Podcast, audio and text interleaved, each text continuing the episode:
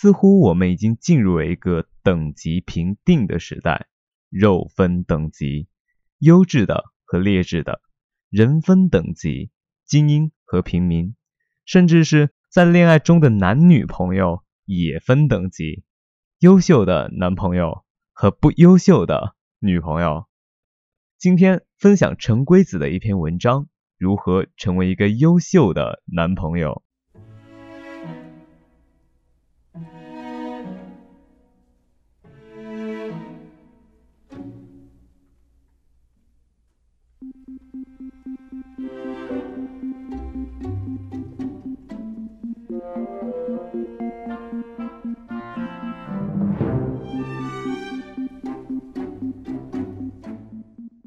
看到高票的第一句话，男生的哪一个细节会让你觉得这个人很靠谱？我就烦了，真的烦。还有那些妹子，请不要再堂而皇之的写一些看上去是在教别人谈恋爱，实际上只会满篇秀恩爱的答案了，真他妈坑爹！这些开头把我们玩弄得跟小鸡仔一样的，如我的男朋友的日常是，我是个妹子。我认为优秀的男朋友是巴拉巴拉巴拉这种，写的也真是催人泪下。啊。女生看完觉得，对啊对啊，就是这样，男朋友就该这样这样。男生看完觉得，我靠，这么屌，学习一下呗。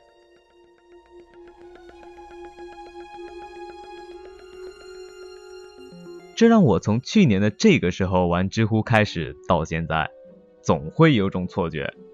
知乎上的每一对情侣过得都很恩爱，男生有钱有时间，长得挺拔魁梧，动不动就是人鱼线运动员；女生眼大锥子脸，腿细胸大，会发嗲会撒娇，男朋友言听计从，想要啥要啥。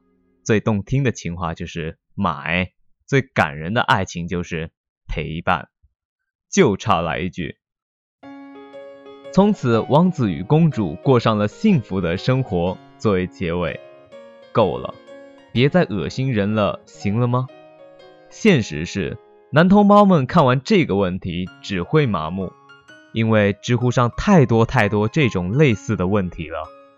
吵架时，女朋友不让你和她说话，也不让你碰她时，怎么做比较好呢？女朋友不开心的时候，怎么哄呢？现任女朋友总在意我与初恋的联系，怎么办呢？你的男友或女友做过什么事最让你感动呢？女朋友来月经了，男朋友该怎么做呢？不只有这些，还有好多好多。去年的这个时候我就已经看过了。哦，对了，去年的这个时候我正在热恋，不过已经进入了恋爱的尾声。那时候站外连接有几个我看了大呼过瘾。不久后就成了知乎的粉丝。那时候我只给别人点赞，收藏夹里建了一堆。现在我的收藏夹里还有很多，只是懒得往里面塞答案了。那时候我把每个对于爱情的答案仔仔细细的看完，甚至在手机的备忘录里列举了一些要点，类似于：一见到你就顺手接过你拎的东西；二。见水先打开再递给你，等你喝完再喝。三，吃火锅烤肉，他负责煮，你负责吃。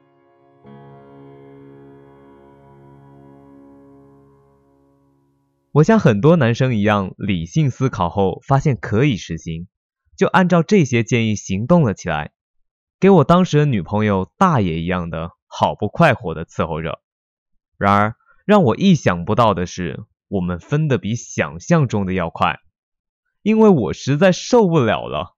当我在努力的尝试着让自己达到一个知乎公认的，甚至女朋友身边闺蜜、我身边的朋友所认为的一个优秀的男朋友时，他认为这些都是理所当然，而对于自己是否做到一个优秀的女朋友的标准，他一点都不知道。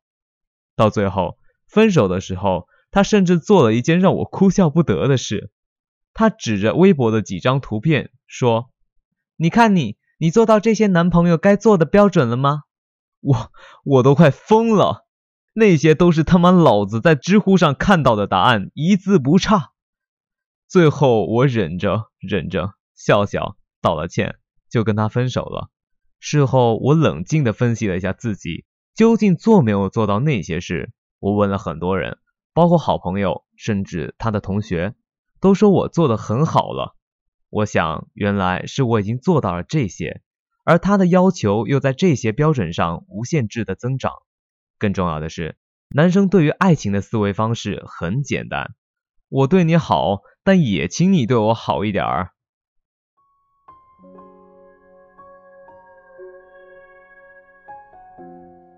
今年这一年吧，我自己一个人，每天都过得很开心。我更注重自己的个人修养，不再刻意的去迎合谁。试想，你为了一个人把自己变得面目全非，你就像他的一个傀儡，他的仆人，你不再拥有自己的独立人格。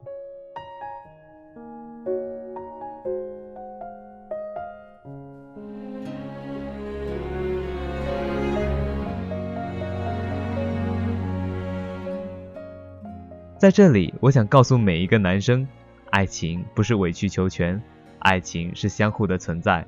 真正的爱情会成就你，成就他，成就两个人，而不是打着为爱献身的幌子欺骗你无辜的牺牲。同样，女生喜欢你也是喜欢你的个性，千万不要为了教条而随意雕琢自己。喜欢打球就让他站在旁边为你呐喊，喜欢跳水就让他爱上游泳馆。培养他早睡早起的良好习惯，跟他一起去上早自习，告诉他不要为自己辛苦熬夜赶论文，告诉他这一切都是值得的。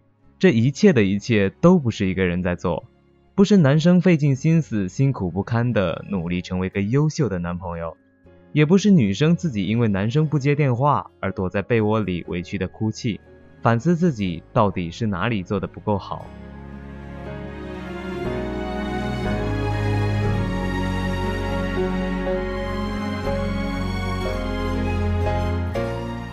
爱情是两个人的事情，所以男朋友最优秀的一点就是让你逢人必夸的那句话，你知道吗？我跟他在一起后，每天都在很努力、很努力的让自己变得更好，不为别的，只为了不辜负他这么用心的让我跟他一样的优秀啊！